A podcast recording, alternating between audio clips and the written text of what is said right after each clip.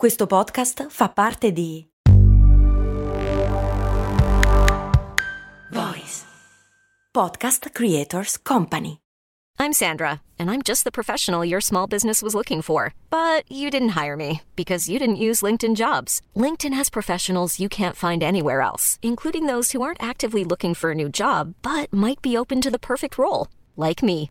In a given month, over 70% of LinkedIn users don't visit other leading job sites. So if you're not looking on LinkedIn, you'll miss out on great candidates like Sandra. Start hiring professionals like a professional. Post your free job on linkedin.com/people today. Il patron Stefano mi chiede come mai si mettono gli anelli al naso alle mucche o ai tori, sostanzialmente perché siamo stronzi.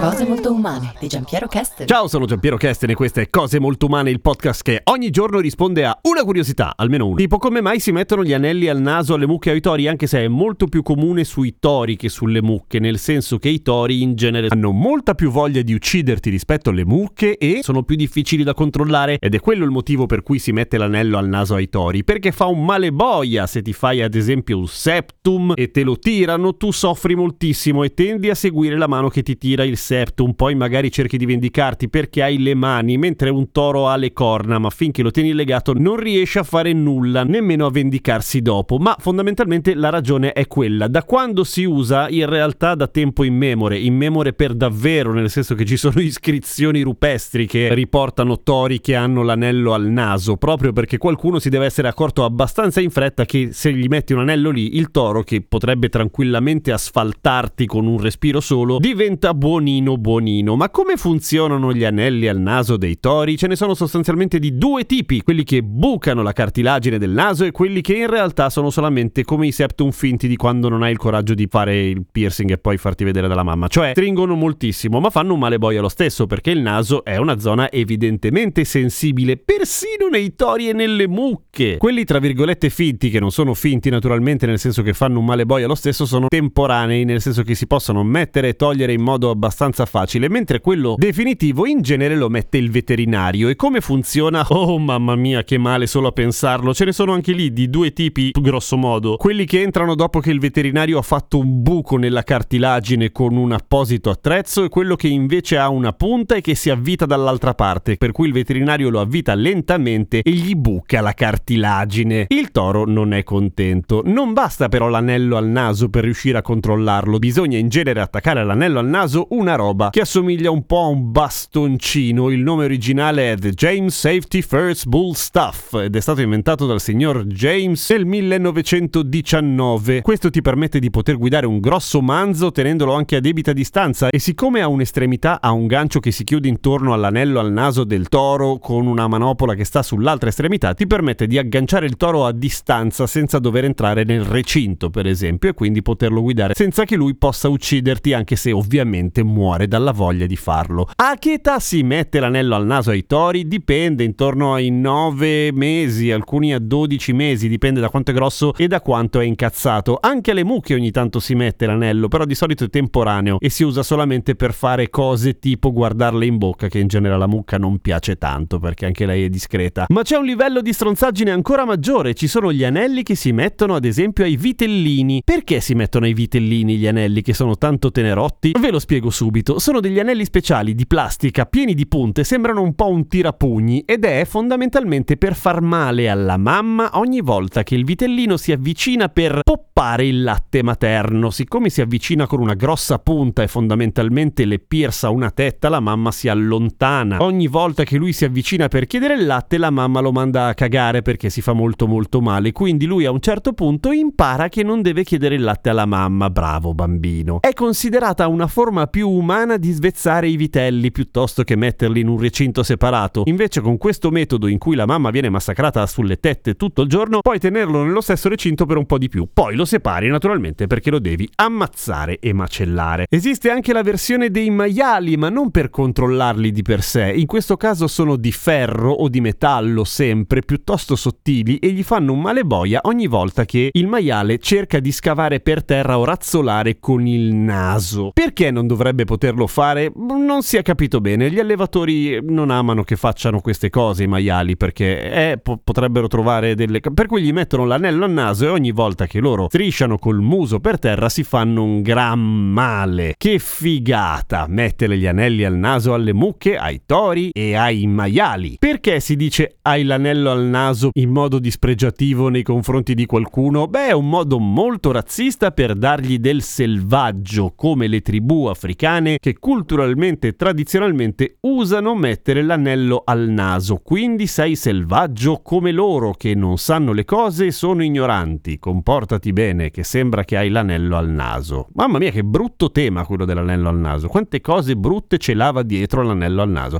A domani con cose molto umane. Più umane di così.